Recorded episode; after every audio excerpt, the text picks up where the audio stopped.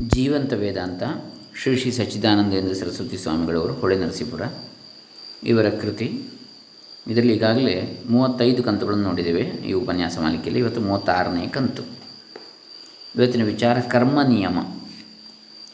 ಓಂ ಶ್ರೀ ಗುರುಭ್ಯೋ ನಮಃ. ಹರಿ ಓಂ ಶ್ರೀ ಗಣೇಶಾಯ ನಮಃ. ಡಾಕ್ಟರ್ ಕೃಷ್ಣಮೂರ್ತಿ ಶಾಸ್ತ್ರಿ, ದಂಬೆ, ಪುಣಚ, ಬಂಟ್ವಾಳ ತಾಲೂಕು, ದಕ್ಷಿಣ ಜಿಲ್ಲೆ, ಕರ್ನಾಟಕ, ಭಾರತ. ಕರ್ಮಕ್ಕೆ ಅವಶ್ಯವಾಗಿ ಫಲವಾಗುತ್ತದೆ ಎಂಬ ನಿಯಮವನ್ನು ತಿಳಿದುಕೊಳ್ಳುವುದರಿಂದ ಜೀವನದಲ್ಲಿರುವ ವೈಷಮ್ಯಕ್ಕೂ ಇಷ್ಟ ಅನಿಷ್ಟ ಪ್ರಾಪ್ತಿ ಪರಿಹಾರಕ್ಕೆ ಜನರು ಮಾಡುತ್ತಿರುವ ಪ್ರಯತ್ನಗಳ ವೈಚಿತ್ರ್ಯಕ್ಕೂ ಸುಖ ದುಃಖಗಳು ಒಂದರ ಹಿಂದೊಂದು ಬಂದು ಹೋಗುವುದಕ್ಕೂ ಕಾರಣವು ದೊರಕಿದಂತೆ ಆಗ್ತದೆ. ಈಶ್ವರನಿಗೆ ವೈಷಮ್ಯ ನೈರ್ಗಣ್ಯವಿಲ್ಲವೆಂದಾಗುತ್ತದೆ ಈ ಜನ್ಮದಲ್ಲಿ ನಾವು ನಾವು ನೋಡುತ್ತಿರುವ ಜೀವರುಗಳು ಒಬ್ಬರಿಗಿಂತ ಒಬ್ಬರು ಆಕಾರ, ಬೇರೆ ಬೇರೆಯ ಸ್ಥಿತಿಯಲ್ಲಿ ಹುಟ್ಟಿರುವುದು ಬೇರೆ ಬೇರೆ ಮನಃಪ್ರವೃತ್ತಿಯವರಾಗಿರುವುದು, ಇದಕ್ಕೆಲ್ಲ ಉಪಪತ್ತಿಯು ಸಿಕ್ಕಿದಂತಾಗ್ತದೆ. ಸಾತ್ವಿಕರಿಗೆ ಕಷ್ಟವು, ಆಸುರ ಸಂಪತ್ತಿನವರಿಗೆ ವ್ಯವಹಾರದಲ್ಲಿ ಅಭಿವೃದ್ಧಿಯಾಗುವುದು ಏಕೆಂಬುದು ತಿಳಿಯುತ್ತದೆ. ಕರ್ಮಬಂಧನವನ್ನು ದಾಟುವವರಿಗೆ ಮಾಡಿದ ಕರ್ಮಕ್ಕೆ ಫಲವು ಆಗಿಯೇ ತೀರುವುದು, ಮಾಡಿದ ಕರ್ಮಕ್ಕೆ ಫಲವನ್ನು ಅನುಭವಿಸಿದಲ್ಲದೆ, ನಾ ಭುಕ್ತಂ ಕ್ಷೀಯತೆ ಕರ್ಮ ಕಲ್ಪಕೋಟಿ ಶತೈರಪಿ ಎಂಬಂತೆ ಎಂದಿಗೂ ಕ್ಷಯವಾಗುವಂತಿಲ್ಲ. ಎಂಬ ನಿಶ್ಚಯವು ವ್ಯವಹಾರದಲ್ಲಿ ಕರ್ಮದ ನಿಯಮವನ್ನು ತಿಳಿಸುವುದಲ್ಲದೆ ಮುಮುಕ್ಷುಗಳಿಗೆ ಕರ್ಮವನ್ನು ಮೀರುವುದಕ್ಕೆ ಯತ್ನಿಸಬೇಕೆಂಬ ಬುದ್ಧಿಯನ್ನುಂಟು ಮಾಡುವುದಕ್ಕೆ ಕಾರಣವಾಗುತ್ತಿದೆ. ಒಂದೇ ಜನ್ಮವನ್ನು ಒಪ್ಪಿರುವ ಮತಗಳಿಗೆ ಇಲ್ಲಿ ಹೇಳಿದ ಯಾವ ಸಮಸ್ಯೆಗಳಿಗೂ ಪರಿಹಾರವು ಕಾಣುವುದಿಲ್ಲ. ದುಷ್ಟರಿಗೂ ತತ್ಕಾಲಕ್ಕೆ ಅಭಿವೃದ್ಧಿಯ ಸಾಮಗ್ರಿಗಳು ದೊರಕುವುದರಿಂದ, ದುಷ್ಟರಿಗೂ ತತ್ಕಾಲಕ್ಕೆ ಅಭಿವೃದ್ಧಿಯ ಸಾಮಗ್ರಿಗಳು ದೊರಕುವುದರಿಂದ ಅವರು ಸುಖವಾಗಿದ್ದಾನಲ್ಲ ಎಂಬ ಆಕ್ಷೇಪವು ಎದ್ದುಕೊಳ್ಳುತ್ತದೆ. ಆದರೆ ವಿಷಯಗಳಲ್ಲೆಲ್ಲ ಸುಖವಿರುವುದು. ಅಂತಃಕರಣದಲ್ಲಿ ಶ್ರೀಮಂತರ ಮನೆಯಲ್ಲಿ ಮೃಷ್ಟಾನ್ನ ಭೋಜನದ ಅಡಿಗೆಯೂ ಆಗಿದ್ದರೂ ಅವನಿಗೆ ಅಸಾಧಾರಣವಾದ ಉದರ ಶೂಲೆ ಇರಬಹುದು. ಬಡವನ ಮನೆಯಲ್ಲಿ ಸಾಮಾನ್ಯವಾದ ಅಡಿಗೆ ಆಗಿದ್ದರೂ ಅವನ ಮನೆಯವರು ಸಂತೋಷದಿಂದ ಊಟದ ಸುಖವನ್ನು ಪಡೆಯುತ್ತಿರಬಹುದು. ಕಳ್ಳನು ಎತ್ತಿಕೊಂಡು ಹೋದ ಒಡವೆಯು ಹೋಯಿತೆಂಬ ದುಃಖವು ಕಳೆದುಕೊಂಡವನಿಗಾದರೆ, ಕಳ್ಳನಿಗೂ ಎಲ್ಲಿ ಸಿಕ್ಕಿ ಬೀಳುವೆನೋ, ಯಾವಾಗ ಇದರ ಸಂಬಂಧದಿಂದ ನನಗೆ ಅಪಮಾನವು, ಸರ್ಕಾರದಲ್ಲಿ ದಂಡನೆಯೂ ಆಗುವುದೋ ಎಂಬ ಕೊರವು ಹತ್ತಿಕೊಂಡಿರಬಹುದು. ಕೌರವನು ಪಾಂಡವರನ್ನು ಹನ್ನೆರಡು ವರ್ಷಗಳು ವನವಾಸ ಕಟ್ಟಿದ್ದರೂ ಅವನಿಗೆ ದ್ವೇಷಾಸೂಯಾದಿಗಳಿಂದ ಆಗಿದ್ದ ದುಃಖವು ಹೋಯಿತೆನ್ನುವುದಕ್ಕೆ ಬರುವುದಿಲ್ಲ. ಪಾಂಡವರು ಅರಮನೆ ಇಲ್ಲದೆ ಪರ್ಣಶಾಲೆಯನ್ನು ಹಾಕಿಕೊಂಡು ಇದ್ದರೂ ಅವರಲ್ಲಿದ್ದ ಅಗ್ನಿಹೋತ್ರಿ ಬ್ರಾಹ್ಮಣರು ಆಗಾಗ್ಗೆ ಬರುತ್ತಿದ್ದ ಋಷಿಗಳು ತಮ್ಮ ಸಂಭಾಷಣೆಯಿಂದ ಅವರಿಗೆ ಉಂಟು ಮಾಡುತ್ತಿದ್ದ ಸುಖವು ಅವರಿಗೆ ಉಂಟಾಗಲಿಲ್ಲವೆಂದು ಯಾರೂ ಹೇಳಲಾರರು. ಮಾಡಬಾರದ ದುಷ್ಕೃತ್ಯಗಳನ್ನು ಮಾಡಿದವರಿಗೆ ಪಾಪ ಸಂಘಟನೆಯಲ್ಲದೆ ತಮ್ಮ ಸಮಾನ ಸ್ಥಿತಿಯವರಲ್ಲಿಯೇ ಆಗುವ ಪೈಪೋಟಿ, ಒಳಜಗಳ, ಮೋಸ ಮುಂತಾದವುಗಳ ದುಃಖ ಫಲರೂಪು ಆಗುವುದಿಲ್ಲವೆಂದು ಹೇಳಲಾದೀತೆ. ಅಂತೂ ಕರ್ಮ ನಿಯಮಕ್ಕೇ ಬೆಲೆಯೇ ಹೊರತು ಭೋಗ ಸಾಮಗ್ರಿಗಳ ರಾಶಿಗಲ್ಲ ಎಂದಾಯಿತು.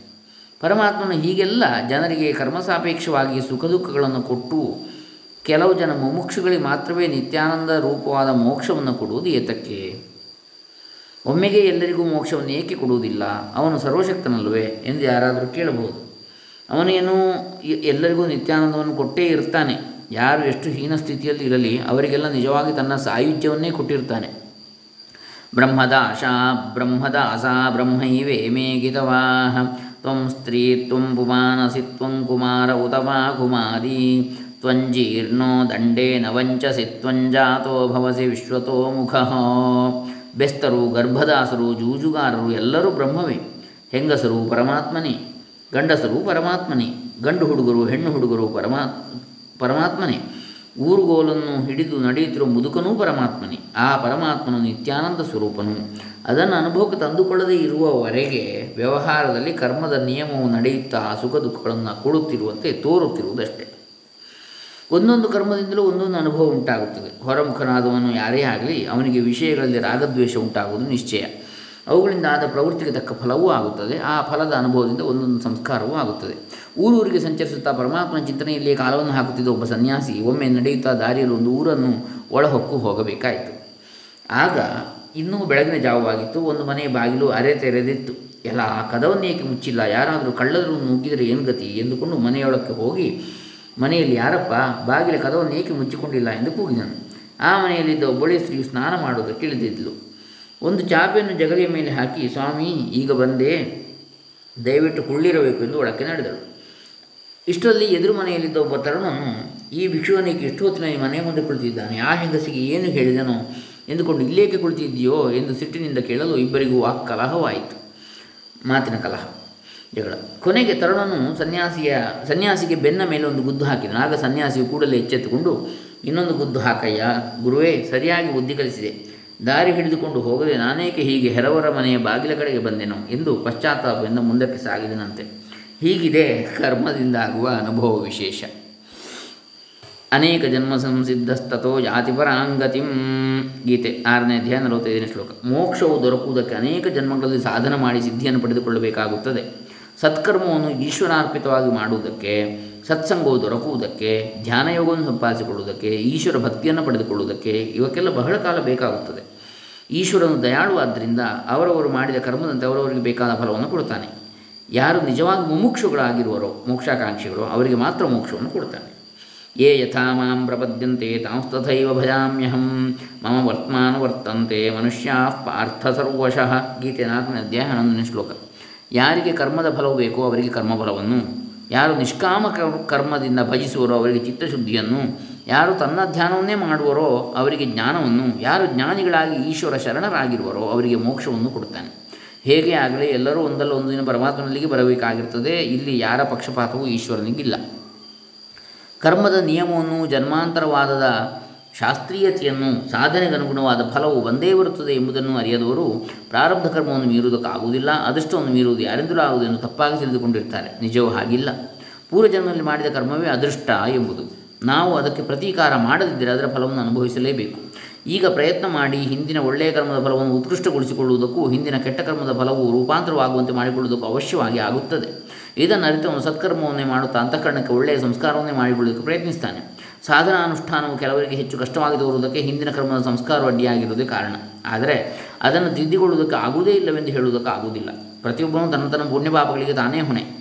ಇದಕ್ಕಾಗಿ ಈಶ್ವರನ ನಿಂದೆಯನ್ನು ಮಾಡುವುದು ಸರಿಯಲ್ಲ. ಯಾರಾದರೂ ಪಾಪಕರ್ಮದ ಫಲವಾಗಿ ಈಗ ದುಃಖವನ್ನು ಅನುಭವಿಸುತ್ತಿದ್ದರೆ ಅವರನ್ನು ನೋಡಿ ಕನಿಕರ ಪಡಬೇಕು ಕೈಯಲ್ಲಾದ ಸಹಾಯವನ್ನು ಮಾಡಿ ಅವರನ್ನು ಸರಿಯಾದ ಮಾರ್ಗಕ್ಕೆ ಬಿಡಬೇಕು. ಅವರವರ ಕರ್ಮಕ್ಕನುಗುಣವಾಗಿ ಅವರವರು ಜನಿಸಿರ್ತಾರೆ ಸ್ಥಾವರ ಪ್ರಾಣಿಗಳನ್ನು ಕೂಡ ಗಿಡ ಮರಗಳು ಎಂದು ಕಡೆಗಣಿಸದೆ ಅಹಿಂಸಾ ದೃಷ್ಟಿಯಿಂದಲೇ ನೋಡಬೇಕು. ಮನುಷ್ಯನು ತನ್ನ ಜೀವನಕ್ಕಾಗಿ ಮಾಡಲೇಬೇಕಾಗಿರುವ ಹಿಂಸೆಯನ್ನು ಅತ್ಯಲ್ಪವಾಗಿ ಮಾಡುವುದಕ್ಕೆ ಪ್ರಯತ್ನಿಸಬೇಕು. ಸಂತೋಷಂ ಜನಯೇತ್ ಪ್ರಾಜ್ಞಸ್ತದೇವೇಶ್ವರ ಪೂಜನಂ.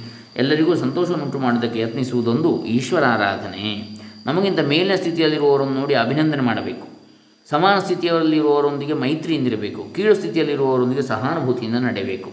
ನಮ್ಮ ಮಾತನ್ನು ಕೇಳದೇ ಇರುವವರಲ್ಲಿ ಉದಾಸೀನರಾಗಿರಬೇಕು. ನಿರ್ಲಿಪ್ತರಾಗಿ. ಅವರ ಸುದ್ದಿಗೆ ಹೋಗಬಾರದು ದುಷ್ಕರ್ಮವನ್ನು ತ್ಯಜಿಸಿ ಸತ್ಕರ್ಮವನ್ನು ಮಾಡುತ್ತಾ ಸತ್ಸಂಗ, ಈಶ್ವರ ಭಕ್ತಿ ಇವುಗಳನ್ನು ಸಂಪಾದಿಸಿಕೊಂಡು ಮುಂದುವರಿಯುವುದಕ್ಕೆ ಪ್ರಯತ್ನಿಸುವವನೇ ಕರ್ಮದ ನಿಯಮವನ್ನು ಸರಿಯಾಗಿ ಅರಿತವನು ಅಂತೇಳಿ ಶ್ರೀ ಶ್ರೀ ಸಚ್ಚಿದಾನಂದ ಸರಸ್ವತಿ ಸ್ವಾಮೀಜಿಗಳವರು ಹೊಳೆ ನರಸೀಪುರ ಅಪ್ಪಣೆಗೊಳಿಸ್ತಾರೆ ಮುಂದೆ ನೀತಿಗೆ ಆಧಾರ ಎನ್ನತಕ್ಕಂಥ ವಿಚಾರ. ವೇದಾಂತವು ಸರ್ವ ವ್ಯವಹಾರ ಅತೀತವಾದ ಅದ್ವೈತವನ್ನೇ ಹೇಳುವುದಕ್ಕೆ ಹೊರಟಿದ್ದರೂ ವ್ಯವಹಾರಕ್ಕೂ ಆ ಅದ್ವೈತವೇ ಆಧಾರವಾಗಿರುವುದರಿಂದಲೂ ಅದ್ವೈತ ತತ್ವವನ್ನು ಅರಿತುಕೊಳ್ಳುವುದಕ್ಕೆ ವ್ಯವಹಾರದ ಸಾಧನಗಳೇ ಉಪಾಯವಾಗಿರುವುದರಿಂದಲೂ ಎಲ್ಲ ಸಾಧನಗಳಿಗೂ ಉಪಪತ್ತಿಯನ್ನು ಹೇಳುವುದು ಇದರ ಒಂದು ಅಂಗವಾಗಿರುತ್ತದೆ.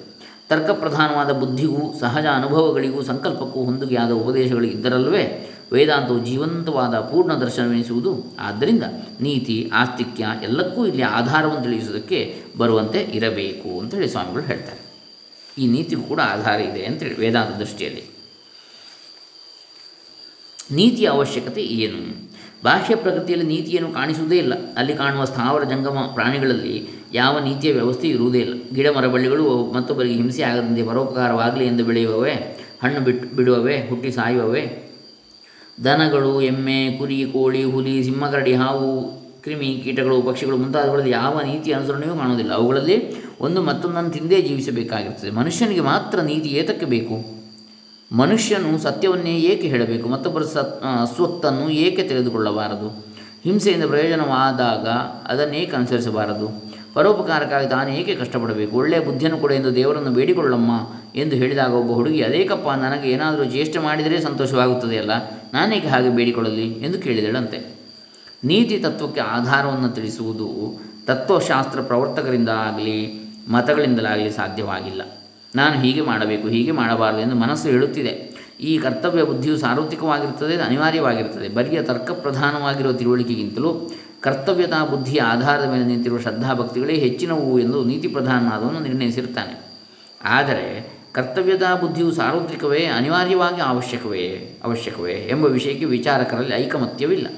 ಮತಗಳಲ್ಲಿ ಹೀಗೆ ಮಾಡಬೇಕು, ಹೀಗೆ ಮಾಡಬಾರದು ಎಂದು ಈಶ್ವರನ ಆಜ್ಞೆ. ಇದರಂತೆ ನಡೆದರೆ ಸದ್ಗತಿ ಆಗುತ್ತದೆ, ಇದನ್ನು ಮೀರಿ ನಡೆದರೆ ನರಕಪಾತವಾಗ್ತದೆ ಎಂದು ಹೇಳಿರುವುದು ಶ್ರದ್ಧಾವಂತರಾದವರಿಗೆ ಒಪ್ಪಾದರೂ ವಿಚಾರ ಪ್ರಧಾನರಾದ ಜನರು ಇದಕ್ಕೆ ಒಳಗಾಗುವ ಹಾಗಿಲ್ಲ. ಇದಕ್ಕೆ ಆಧಾರವೇನು? ಇದು ಈಶ್ವರನ ಆಜ್ಞೆ ಎಂದು ಹೇಗೆ ಗೊತ್ತು? ಧರ್ಮಗ್ರಂಥಗಳು ಈಶ್ವರ ವಚನವೆಂಬುದಾದರೂ ಹೇಗೆ? ಎನ್ನುವಂತಾಗಿ ಆಕ್ಷೇಪವನ್ನು ಎತ್ತುವವರಿಗೆ ಮನಸ್ಸು ಒಪ್ಪುವಂತೆ ಮತಗಳು ಯುಕ್ತಿಯನ್ನು, ಯುಕ್ತಿಗಳನ್ನು ತಂದು ತೋರಿಸಲಾರವು. ನಮ್ಮ ಈಗಿನ ಸ್ಥಿತಿಗೆ ನೀತಿಯು ಅವಶ್ಯಕವಾಗಿದೆ ಎಂಬುದು ಅನುಭವದಲ್ಲಿದೆ ಅಂಗಡಿಯಲ್ಲಿ ಕೊಂಡುಕೊಳ್ಳುವ ಸಾಮಾನುಗಳಿಗೆ ಮೊದಲು ಕೊಂಡವನು ದುಡ್ಡನ್ನು ಕೊಡಬೇಕೆ? ಅಥವಾ ಮಾರುವವನು ಸಾಮಾನನ್ನೇ ಮೊದಲು ಕೊಡಬೇಕೆ? ಒಬ್ಬರನ್ನೊಬ್ಬರು ನಂಬಬೇಕು. ಇಲ್ಲದಿದ್ದರೆ ವ್ಯವಹಾರ ಸಾಗುವುದಿಲ್ಲ ದಂಪತಿಗಳ ವ್ಯವಹಾರದಲ್ಲಿ ಗಂಡನು ತಂದು ಸಾಮಾನುಗಳನ್ನು ಹೆಂಡತಿ ಹಾಳು ಮಾಡುತ್ತಿದ್ದರೆ ಅಥವಾ ಗಂಡನು ಮನೆಗೆ ತ, ಸಾಮಾನನ್ನು ತಾರದೇ ಹೋ, ಹೊರಗೇ ತರಬೇಕಾದ ಆಹಾರಾದಿಗಳನ್ನು ಒದಗಿಸಿಕೊಂಡು ಬರಿಯ ಕೈಯಲ್ಲಿ ಮನೆಗೆ ಬಂದರೆ ಕುಟುಂಬದ ವ್ಯವಸ್ಥೆ ಇರಲಾರದು. ಹೀಗೆ ಮನುಷ್ಯ ಜೀವನದಲ್ಲಿ ನೀತಿಯ ಅವಶ್ಯಕತೆ ಇದೆ. ನೀತಿ ಪ್ರಧಾನರಾಗಿರುವವರು ಮನುಷ್ಯನು ತನ್ನನ್ನು ತಾನೇ ಕಟ್ಟಿಗೆ, ಅಂದರೆ ಬಂಧನಕ್ಕೆ ಒಳಪಡಿಸಿಕೊಳ್ಳಬೇಕು ನಿಯಮಕ್ಕೆ ಎಂದು ಬಗೆ ಬಗೆಯಿಂದ ಉಪದೇಶಿಸುತ್ತಾರೆ. ಅವರಲ್ಲಿ ಕೆಲವರು ಅಭಿನಿವೇಶದಿಂದ ಒಳಗೂಡಿದ ನೀತಿಯೇ ಮತಧರ್ಮ, ಮತ್ತೊಂದು ಧರ್ಮವಿಲ್ಲ ಎಂದು ಕೂಡುವ ಕೂಡ ಹೇಳುವಷ್ಟು ನಾಸ್ತಿಕ್ಯಕ್ಕೆ ಇಳಿದಿರುತ್ತಾರೆ ಕೆಲವರು ಸತ್ಯವೇ ದೇವರು ಎನ್ನುತ್ತಾರೆ. ದೇವರು ಸತ್ಯವೆಂಬುದು ನಿಜವಾದರೂ ಸತ್ಯ, ಅಹಿಂಸೆ ಮುಂತಾದವುಗಳಿಗಿಂತ ಬೇರೆಯಾದ ದೇವರೇ ಇಲ್ಲವೆಂಬುದು ಎಂಥ ಕುರುಡುತನ? ಜನರಿಗೆ ನೀತಿಯನ್ನು ಅನುಸರಿಸಿದರೆ ಈಗ ಕಾಯಕವೇ ಕೈಲಾಸ ಅಂತೇಳಿ ಹೇಳಿದ ಹಾಗೆ. ಹ್ಞೂ ಅದು ಇಲ್ಲದೆ ಬೇರೆ ದೇವರೇ ಇಲ್ವಾ ಹಾಗಾದರೆ? ಬೇರೆ ಕೈಲಾಸ ಇಲ್ವಾ? ಕಾಯಕ ಮಾತ್ರ ಕೈಲಾಸ? ಆ ರೀತಿ ತಿಳ್ಕೊಂಡ್ರೆ ತಪ್ಪಲ್ವೇ? ಜನರಿಗೆ ನೀತಿಯನ್ನು ಅನುಸರಿಸಿದರೆ ವ್ಯವಹಾರದಲ್ಲಿ ಕೆಲವು ವೇಳೆ ಕಷ್ಟ ಒದಗಬಹುದು. ನಡೆಯದಿದ್ದರೆ ಮನಸ್ಸು ಪಶ್ಚಾತ್ತಾಪಕ್ಕೆ ಕೆಡಹುತ್ತದೆ. ನೀತಿಗೆ ಮತ್ತೆ ಯಾವುದಾದರೂ ಆಧಾರವಿದೆ ಎಂಬುದನ್ನು ತಿಳಿಸಿದ ಹೊರತು ಅದರ ಅವಶ್ಯಕತೆ ಹೆಚ್ಚು ಅಷ್ಟಾಗಿ ತೋರುವುದಿಲ್ಲ. ನೀತಿಗೆಟ್ಟ ನಡತೆಯನ್ನು ಅನುಸರಿಸುತ್ತಾ ಬಂದವರಿಗೆ ಮನಸ್ಸು ಮುಂಡಾಗಿ ಬಿಡುತ್ತದೆ ಇದಕ್ಕೆ ಕೆಲವರೊಂದು ಸಮಾಧಾನವನ್ನು ಹೇಳಿಕೊಂಡು ತೃಪ್ತರಾಗುವುದುಂಟು. ಆಪದ್ಧರ್ಮವಾಗಿ ಸುಳ್ಳು ಹೇಳಬಹುದು, ಹಿಂಸೆಯನ್ನು ಮಾಡಬಹುದು ಇತ್ಯಾದಿ. ಆದರೆ, ಒಂದಿಷ್ಟು ಅವಕಾಶ ಸಿಕ್ಕಿದರೂ ಮನುಷ್ಯನ ದುರ್ಬಲವಾದ ಮನಸ್ಸು ಅದನ್ನೇ ದುರುಪಯೋಗ ಮಾಡಿಕೊಳ್ತದೆ. ಆಪದ್ಧರ್ಮವೆಂದು ಹಾಗೆ ಮಾಡಿದೆ ಎಂಬ ಕುಂಟು ಯುಕ್ತಿಯಿಂದ ತಮ್ಮ ನಡತೆಯೇ ಸರಿ ಎನ್ನುವರು ಎಷ್ಟು ಮಂದಿ ಇಲ್ಲ. ಮತ ನೀತಿಗಳೆರಡಕ್ಕೂ ಆಧಾರವನ್ನು ಒದಗಿಸುವುದಕ್ಕೆ ವೇದಾಂತವು ಸಿದ್ಧವಾಗಿದೆ. ನಮ್ಮೆಲ್ಲರ ಆತ್ಮನು ಒಬ್ಬನೇ ಪರಮಾತ್ಮನು. ಆ ಪರಮಾತ್ಮನೇ ನಾನು ಎಂಬ ತಿಳುವಳಿಕೆಯನ್ನು ಸಂಪಾದಿಸಿಕೊಳ್ಳುವುದಕ್ಕೆ ಅಡ್ಡಿಯಾದದ್ದೆಲ್ಲ ಅನೀತಿ. ಅದಕ್ಕೆ ಅನುಗುಣವಾದದ್ದೆಲ್ಲ ನೀತಿ. ಈಗ ನಾವು ಒಂದೊಂದು ಅವಿದ್ಯಾಕಲ್ಪಿತವಾದ ಆತ್ಮನನ್ನೇ ನಾನು ಎಂದುಕೊಳ್ಳುತ್ತಿರುವೆವು. ಅದರಿಂದಲೇ ಅದನ್ನು ಪರಿತೃಪ್ತಿಗೊಳಿಸುವುದಕ್ಕಾಗಿ ಮಾಡಬಾರದನ್ನೆಲ್ಲ ಮಾಡುತ್ತಿರುವೆವು. ನಮ್ಮೆಲ್ಲರ ಆತ್ಮನು ಒಬ್ಬನೇ ಎಂಬ ಜ್ಞಾನವು ಯಾವಾತನಿಗಿರುವುದೋ ಅವನು ಎಂದಿಗೂ ಅನೀತಿಗೆ ಬೀಳುವಂತಿಲ್ಲ. ಸಮಂ ಪಶ್ಯನ್ ಹಿ ಸರ್ವತ್ರ ಸಮವಸ್ಥಿತಮೀಶ್ವರಂ ನ ಹೀನಸ್ತ್ಯಾತ್ಮನಾತ್ಮಾನಂ ತಥೋ ಯಾಂತಿ ಪರ ತಥೋ ಯಾತಿ ಪರಾಂಗತಿಂ, ಗೀತೆ ಹದಿಮೂರನೇ ಅಧ್ಯಾಯ ಇಪ್ಪತ್ತೆಂಟನೇ ಶ್ಲೋಕ. ಸರ್ವಭೂತಗಳಲ್ಲಿಯೂ ಒಂದೇ ರೂಪದಿಂದ ಪರಮೇಶ್ವರನೇ ಆತ್ಮನಾಗಿರ್ತಾನೆ ಎಂದು ಯಾವನು ಕಾಣುತ್ತಿರುವನೋ ಅವನು ತನ್ನನ್ನು ತಾನೇ ಕೊಂದುಕೊಳ್ಳುವುದಿಲ್ಲ. ಆದ್ದರಿಂದ ಅವನು ಪರಗತಿಯನ್ನು ಹೊಂದುತ್ತಾನೆ ಎಂಬ ಭಗವದುಕ್ತಿಯು ಪ್ರಸನ್ನ ಗಂಭೀರವಾದದ್ದು. ಮನುಷ್ಯನಿಗೆ ಯಾವ ಶರೀರ ಭಾಗವು ಯಾವುದಾದರೂ ಕಾರಣದಿಂದ ಸತ್ತಿರುವುದೋ ಆ ಭಾಗದ ಸುಖ ದುಃಖಗಳು ಅವನಿಗೆ ಹತ್ತುವುದಿಲ್ಲ. ಬೈರ ಬೈರಾಗಿಗಳು ಕೆಲವರು ತೋಳನ್ನು ಬಹುಕಾಲ ಎತ್ತಿಟ್ಟುಕೊಂಡು ಅದರಲ್ಲಿ ರಕ್ತ ಸಂಚಾರವೇ ಆಗದಂತೆ ಮಾಡಿಕೊಂಡಿರುವುದನ್ನು, ಆ ಭಾಗವು ಕಲ್ಲಿನಂತೆ ಆಗಿರುವುದನ್ನು ನಿಮ್ಮಲ್ಲಿ ಕೆಲವರು ನೋಡಿರಬಹುದು. ಹೀಗೆಯೇ ನಮ್ಮ ಆತ್ಮನೇ ನಿಜವಾಗಿ ಎಲ್ಲ ಪ್ರಾಣಿಗಳ ಆತ್ಮನಾಗಿದ್ದರೂ ನಮಗೆ ಅದರ ಅರಿವಿಲ್ಲದೆ ಒಂದೇ ಒಂದು ದೇಹೇಂದ್ರಿಯ ಸಂಘಾತದಲ್ಲಿ ನಾನೆಂಬ ಅಭಿಮಾನವು ವಾಸನೆಯಿಂದ ಬಲವಾಗಿದ್ದುಕೊಂಡು ಬಿಟ್ಟಿರುವುದರಿಂದ ಇವರು ಬೇರೆಯವರು. ಇವರಲ್ಲಿ ಸುಹೃನ್ ಮಿತ್ರ ಯುದಾಸೀನ ಮಧ್ಯಸ್ಥ ದ್ವೇಷ್ಯ ಬಂಧುಷುಗಳೆಂಬ ಬಂಧುಗಳೆಂಬ ವಿಶೇಷವಿದೆ ಎಂದು ಕಾಣುತ್ತಿರುವುದರಿಂದ ಅವರ ದೇಹೇಂದ್ರಿಯಗಳ ಅಭಿಮಾನವು ನಮಗೆ ಇಲ್ಲವಾಗಿದೆ. ಅವರ ವಿಷಯದಲ್ಲಿ ನಮಗಾಗುವ ಅಂತಃಕರಣ ಭಾವಗಳು ಒಬ್ಬೊಬ್ಬರಲ್ಲಿ ಒಂದೊಂದು ಬಗೆಯಾಗಿರುವುದರಿಂದ ಕನಸಿನಲ್ಲಿ ತಾನೊಬ್ಬನೇ ಇದ್ದರೂ ತನಗಿಂತ ಅನ್ಯರಾದ ಜನರು ಪ್ರಾಣಿಗಳು, ವಸ್ತುಗಳು ಬೇರೆ ಇರುವವೆಂಬ ಭಾವನೆಯಿಂದ ಅವುಗಳಲ್ಲಿ ರಾಗದ್ವೇಷ, ಔದಾಸೀನ್ಯಗಳು ಉಂಟ. ಉಂಟಾಗಿರುವಂತೆ ನಾವು ನಿಜವಾಗಿ ನಮ್ಮನ್ನು ನಾವೇ ರಾಗದ್ವೇಷಾದಿಗಳಿಂದ ಕಾಣುತ್ತಾ, ನಮ್ಮನ್ನು ನಾವೇ ಕೊಲ್ಲುಕೊಳ್ಳುತ್ತಿ ಕೊಲ್ಲು ಕೊಂದುಕೊಳ್ಳುತ್ತಿರುವುದು. ಯಾಕೆ? ಎಲ್ಲರೊಳಗಿರೋದು ನಾವೇ. ಆದ್ದರಿಂದಲೇ ಶ್ರುತಿಯು ಹೀಗೆ ಎನ್ನುತ್ತಿದೆ. ಅಸುರ್ಯಾನಾಮತೆ ಲೋಕ ಅಂಧೇನ ತಮಸಾವೃತಾ ತಾಂಸ್ತೆ ಪ್ರೇತ್ಯಾಭಿಗಚ್ಚಂತಿ ಏಕೇಜಾತ್ಮಹನೋ ಜನಾ. ಈಶಾವಾಸ್ಯ ಉಪನಿಷತ್ತು ಮೂರು. ಯಾರಿಗೆ ತಮ್ಮ ಪರಮಾರ್ಥವಾದ ಆತ್ಮನ ಅರಿವಿಲ್ಲವೋ ಅವರು ಆತ್ಮಹತ್ಯೆಯನ್ನು ಮಾಡಿಕೊಂಡಿರುವುದರಿಂದ ಈ ತಮ್ಮ ಶರೀರವನ್ನು ಬಿಟ್ಟು ತೆರಳಿದ ಬಳಿಕ ಅಂಧಂತಮಸ್ಸಿನಿಂದ ಕೂಡಿರುವ ಅಸುರರ ಲೋಕಕ್ಕೆ ಹೋಗುವರು ಎಂಬುದು ಶ್ರುತಿಯ ಅಕ್ಷರಾರ್ಥ.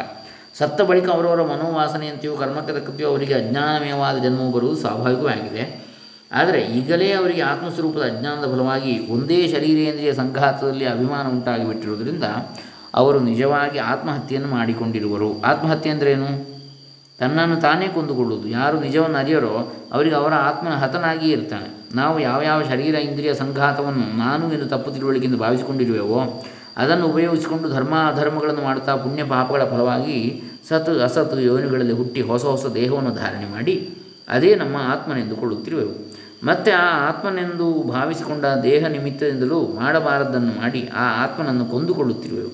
ಹೀಗೆ ಶರೀರಾಭಿಮಾನಿಗಳು ಆತ್ಮಹತ್ಯೆಗಳ ಸಾಲನ್ನೇ ಅನುಸರಿಸುತ್ತಾ ಅದರ ಫಲವಾಗಿ ಜನನ ಮರಣ ಪ್ರಬಂಧಕ್ಕೆ ಗುರಿಯಾಗುತ್ತಿರುವರು.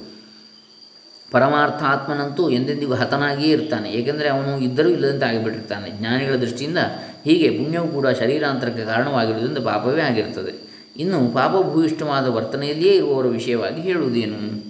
ಯಾವನಿಗೆ ತನ್ನ ಆತ್ಮನೇ ಎಲ್ಲರ ಆತ್ಮನು ಎಂಬ ತಿಳುವಳಿಕೆ ಇರುವುದೋ, ಅಥವಾ ತಿಳುವಳಿಕೆ ಇಲ್ಲದಿದ್ದರೂ ಶಾಸ್ತ್ರಾಚಾರ್ಯರ ಬೋಧನೆಯಲ್ಲಿ ಉಂಟಾದ ಶ್ರದ್ಧೆಯಿಂದ ಎಲ್ಲರಲ್ಲಿಯೂ ಒಬ್ಬನೇ ಆತ್ಮನಿರುವುದೆಂಬ ಭಾವನೆ ಉಂಟಾಗಿರುವುದೋ, ಅವನಿಗೆ ಮತ್ತೊಬ್ಬರನ್ನು ಯಾವ ಬಗೆಯಿಂದಲೂ ಹಿಂಸೆ ಮಾಡುವ ಬುದ್ಧಿ ಉಂಟಾಗುವ ಹಾಗಿಲ್ಲ. ನ ಹಿನಸ್ತಿ ಆತ್ಮನಾತ್ಮಾನಂ ಹಾಗೆ ಮಾಡುವುದು ತನಗೆ ತಾನೇ ಹಿಂಸೆ ಮಾಡಿಕೊಂಡಂತೆ ಎಂಬ ತಿಳುವಳಿಕೆ ಉಂಟಾಗಿಬಿಟ್ಟಿರುವುದರಿಂದ ಸರ್ವಾತ್ಮ ಭಾವನೆ ಇರುವವನು ಅನೀತಿಯ ಹಾದಿಯನ್ನು ದುಡಿಯುವ ಸಂಭವವೇ ಇಲ್ಲ. ತಂದೆ ತಾಯಿಗಳು ತಮ್ಮ ಮಕ್ಕಳಿಗಾಗಿ ತಾವು ಕಷ್ಟಪಡುತ್ತಿರುವುದೇಕೆ? ಅವರಲ್ಲಿ ನನ್ನವರೆಂಬ ಭಾವವು ಇರುವುದರಿಂದ. ದೊಡ್ಡ ಕುಟುಂಬದ ಯಜಮಾನನು, ಹೆಂಡತಿ, ಮಕ್ಕಳು, ನೆಂಟರು, ಇಷ್ಟರು, ಆಳುಗಾಳುಗಳು, ದನಕರುಗಳು ಎಲ್ಲರಲ್ಲಿಯೂ ಆತ್ಮಭಾವದಿಂದಲೇ ವರ್ತಿಸುತ್ತಿರುವುದರಿಂದ ಅವನಿಗೆ ಅವರೆಲ್ಲರೂ ಸಂತೋಷದಿಂದ ಇರಬೇಕೆಂಬುದೇ ಗುರಿಯಾಗಿರುತ್ತದೆ. ನೀತಿಯನ್ನು ಬೋಧಿಸುವವರು ಕೆಲವರು, ಈಗ ನಾನು ಮತ್ತೊಬ್ಬರಿಗೆ ಉಪಕಾರವನ್ನು ಮಾಡಿದರೆ ನನಗೂ ಕಷ್ಟ ಕಾಲದಲ್ಲಿ ಮತ್ತೊಬ್ಬರು ಸಹಾಯವಾದೀತು ಎಂದು ಹೇಳುತ್ತಿರುವುದುಂಟು. ಆದರೆ ಇಂದು ಬಾಯಾರಿಕೆಯಿಂದ ಬಳಲುತ್ತಿರುವವನಿಗೆ ನಾನು ನೀರನ್ನು ಕೊಟ್ಟರೆ, ಮುಂದೆ ನಾನು ನೀರಡಿಕೆಯಿಂದ ಸಂಕಟಪಡುತ್ತಿರುವಾಗ ಆ ಉಪಕಾರವನ್ನು ಹೊಂದಿದವನು ಎಲ್ಲಿರುತ್ತಾನೆ? ನಮ್ಮ ಆತ್ಮನು ಎಲ್ಲರಿಗೂ ಆತ್ಮನಾಗಿರುವುದರಿಂದ ನಾನು ಮತ್ತೊಬ್ಬರಿಗೆ ಮಾಡುವ ಉಪಕಾರವು ನಿಜವಾಗಿ ನನಗೆ ನಾನೇ ಮಾ ಒಳ್ಳೆಯದನ್ನು ಮಾಡಿಕೊಂಡಂತೆ ಎಂಬ ವೇದಾಂತ ಬೋಧೆಯನ್ನು ಮನದಂದರೆ ಸ್ವಾರ್ಥ ತ್ಯಾಗವೆಂಬುದು ತನ್ನ ನಿಜವಾದ ಆತ್ಮವನ್ನು ಅರಿತುಕೊಳ್ಳುವುದಕ್ಕೆ ಮಾಡುವ ಒಂದಾನೊಂದು ಸಾಧನವೆಂಬುದು ಮನವರಿಕೆಯಾದೀತು ಧರ್ಮರಾಯನು ಕಾಡಿಗೆ ಹೋಗಿದ್ದಾಗ ಅವನನ್ನು ಸಾವಿರಾರು ಅಗ್ನಿಹೋತ್ರಿಗಳಾದ ಬ್ರಾಹ್ಮಣರು ಹಿಂಬಾಲಿಸಿದರು. ನಾನು ಹೇಗಾದರೂ ಗೆಡ್ಡೆಗೆಣಸುಗಳಿಂದ ಹೊಟ್ಟೆಯನ್ನು ಹೊಡೆದುಕೊಂಡೇನು ಇಂಥ ಸಾತ್ವಿಕರಾದ ಬ್ರಾಹ್ಮಣರು ಆಹಾರವಿಲ್ಲದೆ ಇರುವುದನ್ನು ಹೇಗೆ ನೋಡಿಕೊಂಡಿರಲಿ ಎಂದು ಧರ್ಮರಾಯನು ಅನುತಾಪದಿಂದ ಧೌಮ್ಯರಲ್ಲಿ ಅರಿಕೆ ಮಾಡಿಕೊಂಡ. ಅವರು ಸೂರ್ಯ ಭಗವಂತನನ್ನು ಕುರಿತು ತಪಸ್ಸು ಮಾಡುವಂತೆ ಉಪದೇಶಿಸಿದರು. ಆಗ ಸೂರ್ಯನು ಅವರಿಗೆ, ಅಕ್ಷಯ ಪಾತ್ರೆಯನ್ನು ಅನುಗ್ರಹಿಸಿದನು ಎಂಬ ಕಥೆಯಿಂದ ನಾವು ತಿಳಿದುಕೊಳ್ಳಬೇಕಾದದ್ದು ಏನಿದೆ? ದಾನ, ಧರ್ಮ, ನೀತಿ ಇವುಗಳಿಂದ ಮತ್ತೊಬ್ಬರಿಗೆ ನಾವು ಉಪಕಾರ ಮಾಡುವಾಗ ಒಂದು ಬಗೆಯ ವಿಲಕ್ಷಣ ಆನಂದ ಉಂಟಾಗುವುದು. ಆಗ ನಿಜವಾಗಿ ನಮ್ಮ ವಿಶಾಲ ಆತ್ಮನ ಅರಿವನ್ನು ಮಾಡಿಕೊಳ್ಳುತ್ತಿರುವೆವು. ಕಲಿಯುಗದಲ್ಲಿ ದಾನವೊಂದೇ ಎಲ್ಲರಿಗೂ ಉಳಿದಿರುವ ಸಾಧನ ಎಂದು ಭಾರತದಲ್ಲಿ ಹೇಳಿರುವುದರ ರಹಸ್ಯವೇ ಇದು ಮಹಾಭಾರತದಲ್ಲಿ. ನಮ್ಮಲ್ಲಿ ಏನಾದರೂ ಇದ್ದೇ ಅದನ್ನು ದಾನ ಮಾಡಿದರೆ ದಾನವನ್ನು ಮಾಡಿದಂತೆ ಆಯಿತು ಎಂದು ತಿಳಿಯಬೇಕಾದದ್ದಿಲ್ಲ. ಯಾರೊಬ್ಬರಿಗೆ ಒಂದಿಷ್ಟು ಸಹಾಯ ಮಾಡಿದರೂ ದಾನವಾಗುವುದು. ಭೂಮಿ, ದನಕರು, ದನಕನಕಾದಿಗಳು ಇವುಗಳಿಲ್ಲದಿದ್ದರೂ ಶರೀರ ಶ್ರಮದಿಂದಲೇ ಪರೋಪಕಾರವನ್ನು ಮಾಡಿ ಈ ತ್ಯಾಗದ ಫಲವನ್ನು ಕಂಡುಕೊಳ್ಳಬಹುದು. ಅದ್ವೈತ ಜ್ಞಾನವೇ ನೀತಿ. ನೀತಿಯ ಅನುಸರಣೆಯೇ ಅದ್ವೈತ ಎಂದು ತಿಳಿಯಬೇಕು. ಜ್ಞಾನವು ಯಾರಿಗೆ ಉಂಟಾಗಿರುವುದೋ ಅವರು ಅನೀತಿಯಿಂದ ವರ್ತಿಸಲು ಸಾಧ್ಯವಿಲ್ಲ. ಪರಮಜ್ಞಾನಿಗಳಾದವರು ಸರ್ವಭೂತಗಳ ಹಿತದಲ್ಲಿಯೂ ರತರಾಗಿರುತ್ತಾರೆ ಎಂದು ಗೀತೆಯಲ್ಲಿ ಹೇಳಿರುವುದರ ಅಭಿಪ್ರಾಯವೇ ಇದು. ಮನೆಗೆ ಬೆಂಕಿ ಬಿದ್ದಾಗ ಯಾವನಾದರೂ ನೀರಿನಲ್ಲಿ ಮುಳುಗಿ ಕಣ್ಣು ಕಣ್ಣು ಬಿಡುತ್ತಿರುವಾಗ ಕಷ್ಟಪಡುತ್ತಿರುವವರನ್ನು ಧೈರ್ಯದಿಂದ ನುಗ್ಗಿ ಬದುಕಿಸಿದವರನ್ನು ಜನರು ಹೇಗೆ ಕೊಂಡಾಡುತ್ತಾರೆ? ಅವರ ಧೈರ್ಯಕ್ಕೆ ಸ್ವಾರ್ಥ ತ್ಯಾಗವೇ ಅಲ್ಲವೇ ಆಧಾರ? ಆತ್ಮನು ಎಲ್ಲೆಲ್ಲಿಯೂ ಇರುತ್ತಾನೆ ಎಂಬುದನ್ನು ಮನವರಿಕೆ ಮಾಡುವುದಕ್ಕೆ ನೀತಿಯೇ ಸಾಧಕವಾಗ್ತದೆ. ಅವಿನಾಶಿತು ತದ್ವಿಧಿ ಏನ ಸರ್ವಮಿದಂ ತತಂ ನಿತ್ಯನಾದ ನಮ್ಮ ಆತ್ಮನು ಯಾರು? ಎಲ್ಲೆಲ್ಲಿಯೂ ವ್ಯಾಪಿಸಿಕೊಂಡಿರುವ ಎಲ್ಲರ ಆತ್ಮನೇ. ಅವನನ್ನು ಸಂಕುಚಿತ ಬುದ್ಧಿಯಿಂದ ಕುಗ್ಗಿಸಬಾರದು. ದೇಹದಲ್ಲಿ ಯಾವ ಭಾಗಕ್ಕೂ ಹಿಂಸೆಯಾದರೂ ನಮಗೇ ಆಯಿತೆಂದು ಹೇಗೆ ಭಾವಿಸುವೆವೋ, ಹಾಗೆಯೇ ವಿಶಾಲ ಹೃದಯರಾದವರು ಯಾರೊಬ್ಬರಿಗೂ ತೊಂದರೆಯಾದರೂ ಸಹಿಸಲಾರದೆ ಇರುತ್ತಾರೆ. ಉದಾರ ಚರಿತಾನಂತೂ ವಸುದೈವ ಕುಟುಂಬಕಂ. ಉದಾರ ಚರಿತೆಯುಳ್ಳ ಮಹಾತ್ಮರಿಗೆ ಈ ಪ್ರಪಂಚವೇ ತಮ್ಮ ಕುಟುಂಬದಂತೆ ಇರ್ತದೆ ಜ್ಞಾನವೆಂದರೆ ಪುಸ್ತಕ ಜ್ಞಾನವಲ್ಲ, ನಿಜವಾದ ಜ್ಞಾನಿಯಾದವನಿಗೆ ಸಾರ್ವತ್ರಿಕ ಪ್ರೇಮವಿಲ್ಲದೆ ಜ್ಞಾನವು ಇರುವುದು ಸಾಧ್ಯವೇ ಇಲ್ಲ. ಎಲ್ಲರಲ್ಲಿ ಪ್ರೇಮ ಇರಬೇಕು ಅಂತ. ಅದ್ವೇಷ್ಟ ಸರ್ವಭೂತಾನಾಂ ಮೈತ್ರ ಕರುಣ ಏ ವಚ ಎಂದು ಮುಂದಾಗಿ ಹೇಳಿರುವ ಸರ್ವಭೂತ ಪ್ರೇಮವೇ ಜ್ಞಾನದ ಲಕ್ಷಣ. ಆ ಗುಣಗಳು ಯಾವನಲ್ಲಿ ನಿತ್ಯವಾಗಿ ಸ್ವಭಾವಕ್ಕೆ ಸೇರಿಕೊಂಡಿರುವವೋ ಅವನೇ ಜ್ಞಾನನಿಷ್ಠನು. ಸರ್ವಭೂತಗಳೆಂದರೆ ಹುಲಿ ಕರಡಿಗಳಲ್ಲಿಯೂ ಪ್ರೇಮವೇ ಎಂದು ನೀವು ಕೇಳಬಹುದು. ಅಲ್ಪಬುದ್ಧಿಯ ಜನರಿಗೆ ಸಂಕುಚಿತವಾದ ನೀತಿಯೂ ಇದೆ. ಆತ್ಮರಕ್ಷಣೆಗಾಗಿ ದುಷ್ಟಮೃಗಗಳನ್ನು ಕೊಲ್ಲುವುದು ಅಧರ್ಮವಲ್ಲ ಎಂದು ಅವರಿಗಾಗಿ ಧರ್ಮಶಾಸ್ತ್ರವು ಹೇಳುತ್ತಿರುವುದು. ಆದರೆ ಪರಿಚ್ಛಿನ್ನ ತತ್ವದ ಜ್ಞಾನವು ಬಂದಿರುವ ಮಹಾತ್ಮರಿಗೆ ಹುಲಿಕರಡುಗಳಲ್ಲಿಯೂ ತಮ್ಮ ಆತ್ಮನೇ ಇರುತ್ತಾನೆ ಎಂಬ ಭಾವನೆ ಇರುತ್ತದೆ. ಅವರು ಅವನ್ನು ದ್ವೇಷಿಸುವಂತಿಲ್ಲ. ಬಹುಶಃ ಅಂಥವರನ್ನು ಆ ದುಷ್ಟ ಪ್ರಾಣಿಗಳು ಏನನ್ನು ಏನೂ ಮಾಡದೇ ಇರುವವು ಎನ್ನಬೇಕು. ಅವು ಏನೇನು ಮಾಡಲಿ ಆ ಸಾಧುಗಳು ಮಾತ್ರ ಮನಸ್ಸಿನಲ್ಲಿ ಯಾವ ಏರುಪೇರನ್ನು ಹೊಂದುವಂತಿಲ್ಲ. ಅದನ್ನು ಹೇಳಿದ್ದು ಯಸ್ಮಾನ್ ನೋ ದ್ವಿಜತೆ ಚಯ ಅಂತೇಳಿ. ಯಾವನಿಂದ ಈ ಜಗತ್ತು ಉದ್ಯೋಗವನ್ನು ಹೊಂದುವುದಿಲ್ವೋ ಈ ಜಗತ್ತಿನಿಂದ ಯಾವನೂ ಉದ್ಯೋಗವನ್ನು ಹೊಂದುವುದಿಲ್ವೋ ಅಂಥವನೇ ಸ್ಥಿತಪ್ರಜ್ಞ ಅಂತೇಳಿ ಗೀತೆಯಲ್ಲಿ ಹೇಳಿದೆ. ಅವರು ಪ್ರೇಮದ ಕೊನೆಯ ಮಜಲನ್ನು ಮುಟ್ಟಿಬಿಟ್ಟಿರ್ತಾರೆ ಒಂದು ಹಾವು ತಮ್ಮ ಬಳಿಗೆ ಬಂದು ಹೋದಾಗ ಒಬ್ಬ ಸಾಧುಗಳು ಪರಮಪ್ರಿಯನಾದ ಭಗವಂತನ ದೂತನೊಬ್ಬನು ಬಂದಿದ್ದನು ಎಂದರಂತೆ. ಹೀಗೆ ವೇದಾಂತ ಜ್ಞಾನವು ಶಾಸ್ತ್ರದೃಷ್ಟಿಯನ್ನು ಅವಲಂಬಿಸಿ ನೀತಿಗೆ ಅಡಿಗಟ್ಟನ್ನು ಹಾಕಿಕೊಡುತ್ತದೆ. ವೇದಾಂತವು ತತ್ವಜ್ಞಾನಕ್ಕಾಗಿ ನೀತಿಯನ್ನು ಹೇಳುತ್ತದೆ. ವಿಸ್ತೃತ ಆತ್ಮನಲ್ಲಿ ನಿಲ್ಲುವುದಕ್ಕೆ ಪ್ರಯತ್ನಿಸುವುದೇ ಮಾನವನ ಕರ್ತವ್ಯವೆಂದು ಅದು ಬೋಧಿಸುತ್ತದೆ. ಈ ದೃಷ್ಟಿಯಿಂದ ವೇದಾಂತದ ತಿಳುವಳಿಕೆಯನ್ನು ಯಥಾಯೋಗ್ಯವಾಗಿ ಜನರಲ್ಲಿ ಹರಡುವುದರಿಂದ ವ್ಯವಹಾರಕ್ಕೂ ಪ್ರಯೋಜನ ಉಂಟು ಅಂತೇಳಿ ಸಿದ್ಧವಾಗ್ತದೆ ಅಂತೇಳಿ ಇಲ್ಲಿ ಸ್ವಾಮಿಗಳು ಅಪ್ಪಣೆಗೊಳಿಸ್ತಾರೆ ಇನ್ನು ಮುಂದೆ ಸಾಧನಾನಂದ ಎನ್ನತಕ್ಕಂಥ ವಿಚಾರ, ಆಮೇಲೆ ಏಕತ್ವವು ನಾನಾತ್ವವು ಅಂತ ಹೇಳಿ ಹೇಳ್ತಕ್ಕಂಥ ವಿಚಾರ. ಅದಾದ ನಂತರ ವೇದಾಂತ ಸಮ್ಮತವಾದ ಏಕತ್ವವಾದ ಎನ್ನುವ ವಿಚಾರ. ಅದಾದ ನಂತರ ಉಪಸಂಹಾರ. ಇಷ್ಟು ಅಧ್ಯಾಯಗಳು ಮಂಗಲ ಅಧ್ಯಾಯ ಕೊನೆಗೆ. ಇಷ್ಟು ಅಧ್ಯಾಯಗಳನ್ನು ನಾವು ನೋಡಿದರೆ ಈ ಜೀವಂತ ವೇದಾಂತ ಎನ್ನತಕ್ಕಂಥ ಕೃತಿಯನ್ನು ಮುಗಿಸಿದಾಗ ಆಗ್ತದೆ. ಅದಾದ ನಂತರ ಮುಂದಿನ, ಇದು ಈಗ ಎರಡನೇ ಹಂತದ ಪುಸ್ತಕಗಳಲ್ಲಿ ಹನ್ನೊಂದನೇ ಪುಸ್ತಕ ಇದು ನಾವು ನೋಡ್ತಾ ಇರ್ತಕ್ಕಂಥದ್ದು. ವೇದಾಂತ ಈಗಾಗಲೇ ಪ್ರವೇಶ ಮಾಡಿರ್ತಕ್ಕಂಥವ್ರಿಗೆ ಅಂತೇಳಿ ಹೇಳ್ತಕ್ಕಂಥದ್ದು. ಆ ಒಂದು ಹನ್ನೊಂದನೇ ಪುಸ್ತಕ ಮುಗಿತು ಆಮೇಲೆ ಹನ್ನೆರಡನೇ ನೋಡಲಿಕ್ಕಿದ್ದೇವೆ. ಹರೇ ರಾಮ, ಇದು ಮೂವತ್ತ ಆರನೆಯ ಕಂತು. ಶ್ರೀ ಶ್ರೀ ಸಚ್ಚಿದಾನಂದೇಂದ್ರ ಸರಸ್ವತಿ ಚರಣಾರವಿಂದಾರ್ಪಿತಮಸ್ತು. ಸರ್ವೇ ಜನ ಸುಖಿನೋ ಭವಂತು. ಓಂ ತತ್ಸತ್.